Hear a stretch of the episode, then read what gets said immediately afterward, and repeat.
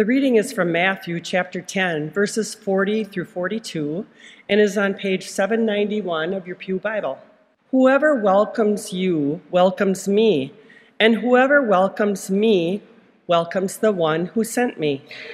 Whoever welcomes a prophet in the name of a prophet will receive a prophet's reward. And whoever welcomes a righteous person in the name of a righteous person will receive the reward of the righteous. And whoever gives even a cup of cold water to one of these little ones in the name of a disciple, truly I tell you, none of these will lose their reward. Word of God, word of life, thanks be to God. Grace, mercy, and peace to you from God, who loves us with a transforming love, from our Lord and Savior Jesus the Christ, and from the Spirit who unites us all. Amen. It was July 5th, 1687, when the world changed.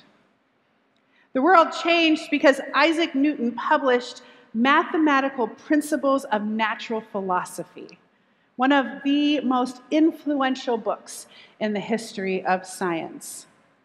It included Newton's 3 laws of motion. Anybody? Oh my gosh, you all, 8 o'clock was like, nope, I'm out. So 3 laws of motion. The first is the law of inertia. Objects in motion tend to remain in motion, right? Second is force. An object's acceleration depends on its mass and the amount of force applied to it. And the third is for every action, there is an equal and opposite reaction, right? Action and reaction is that force. But what was most remarkable about what Newton did is that he unified both the celestial and the terrestrial motions under one single framework. Up until that point, they had always been considered separate, distinct, not related. But Newton argued that gravity determines both the movements of the planets around the sun and motions of ordinary objects on Earth, like that famous story we hear where the apple falls and hits him on the head. But Newton didn't come up with these ideas out of nowhere. Scientists had been learning and positing about the heavens and the earth for millennia. Had it not been for Ptolemy, who first noticed that there was a pattern to the ways that the stars and planets moved in the sky, and then he mapped them out, but he mapped them out assuming that Earth was the center of the universe, then Copernicus wouldn't have studied his model and reconfigured it using mathematical equations, which made everything simpler, which I don't understand because I don't think mathematical equations make things simpler, but apparently they do. So that led then Copernicus to posit that the sun was in fact the center of the universe. Fun fact about Copernicus and this life-changing, altering discovery, he would not let that be published until after his death. On his deathbed, he looked at the manuscript, said, yep, died, and then they published it. Because he knew that this was going to change everything and that he would probably get in trouble for it. So Copernicus, center of the universe is the sun, not the earth. And then Galileo invents the telescope, observing the moons of Jupiter, which proved Copernicus's theory. These are the foundations that Newton used to create his 3 forces, his theory about these laws of motion. And this, what Newton did and those before him, is what we call revolutionary science, as opposed to normal science.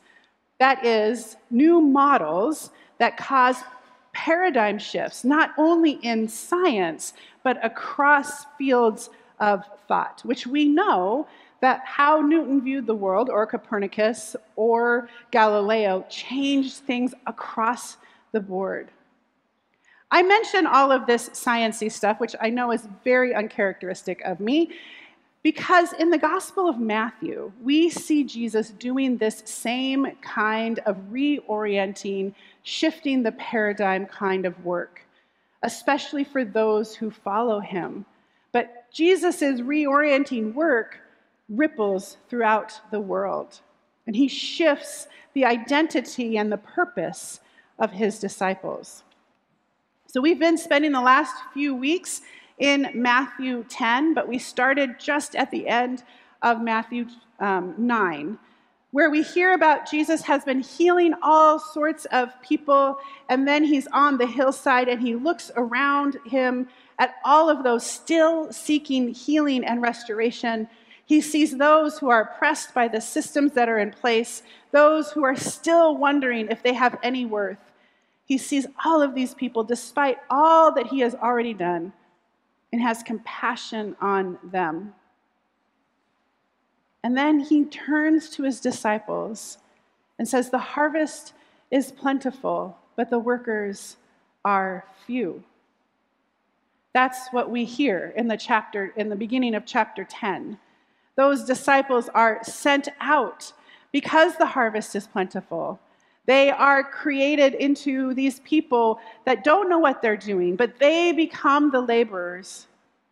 And they're not sent to the heathens or to the pagans, those who unbelieve, those, Gentiles and those Samaritans. No, they are sent to their people, to the very people Jesus had been looking at, the people seeking healing and restoration and freedom and worth. They are the harvest, not people far out who needed to be saved, to be assured that they're going to go to heaven and that they do what they're supposed to do, but the people that needed to be healed with the amazing gospel message of the kingdom come near, of Emmanuel, which sounds kind of fun, right? I want to do that. That's why I'm standing up here, but I would want to do that. But Jesus says, hold on, friends, it won't be easy. Sometimes it will. Sometimes the people you encounter along the way will be so glad that you've come and will not only receive the peace that you give, but will give it back. Other times, though, there will not be a good reception, and there will not be wonder and hope and joy. And so Jesus tells his disciples to just move on. That's not the end of it, though. Jesus keeps going on and talks about the high cost of being a disciple. This is the reorientation toward God, that God would be first and foremost in your life, a willingness to let go of everything that means anything to you, including your closest relationships. The power of the gospel will cause turmoil in your life, as much as it gives comfort. Because the power of the gospel calls for things like equity, justice, and peace. But the powers of the world, the powers of any day, can't be powerful if there's equity, justice, and peace. So they seek instead to sow strife. They will fight hard because evil cannot stand in the light of the gospel. It will fight as hard as it can to keep what it has. And this is Jesus' warning to them and to us. Evil exists, but we are the light. On July 6, 1942, in the middle of World War II, Anne Frank and her family went into hiding in Amsterdam. They were hiding from the Nazis who sought to kill them in a secret annex until they were discovered and captured in 1944. If you ever go to Amsterdam, you must visit the Anne Frank House, because I don't think any of us can wrap our heads around how small that space was, that those people, not just Anne's family, but some of their friends and neighbors as well, stayed in for so many years, for 2 years. It's incredible. We know about this ordeal because Anne writes about it, and her father published her work after her death. But it took several people willing to put their lives on the line to keep them safe for as long as they did. And they did so, friends, because we as followers of Christ are commanded to protect the lives of our neighbors, according to the way that Martin Luther understands the commandment, "You shall not murder." It's not just not to kill people, but to actually save their lives, to preserve our neighbor's life. So they did. Jesus tells us to give our life, to take up our cross, to risk for the sake of the world. And most of us will, I hope, never be required to do something so dramatic as hide a group of people from the evil of this world. But we are asked to take the risk. In this world of social media, say one thing and you can risk everything. But we are called to take that risk, to speak up for the injustices of our day, to stand in front of the people who are vulnerable in our world, to stand up against evil, to look around us and to see those who are needing healing, restoration, justice, and peace, to have compassion enough to do something about it. Because this world is a cruel place. Dr. James Cone says it this way: this world is where the brutal reality of inhumanity makes its ungodly appearance. Those of us who follow Jesus are called to combat that brutal reality by seeing the humanity in each and every person, by seeing the beautiful, precious child of God, even in the person that makes your skin crawl or makes you want to scream in frustration.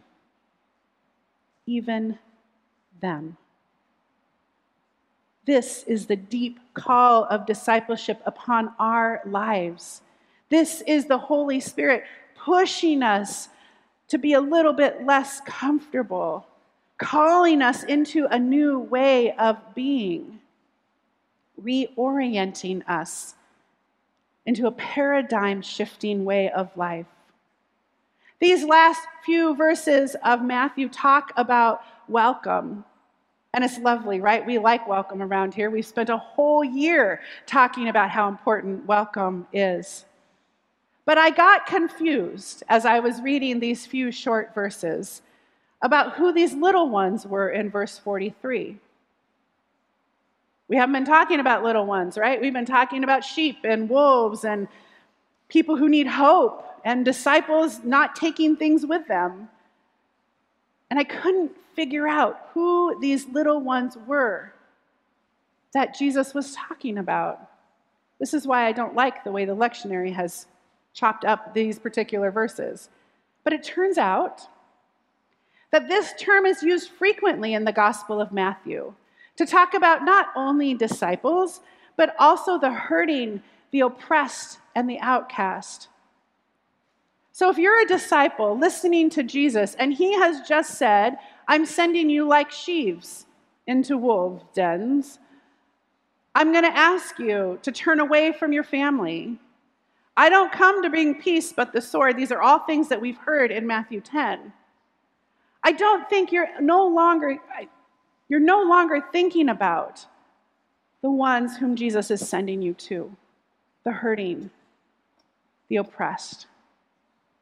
So here in this moment, as Jesus talks about these little ones being welcomed, being cared for, that cold cup of water image, Jesus is talking about the hurting, the oppressed, and the outcast that we heard about at the very beginning of this reading in Matthew 10.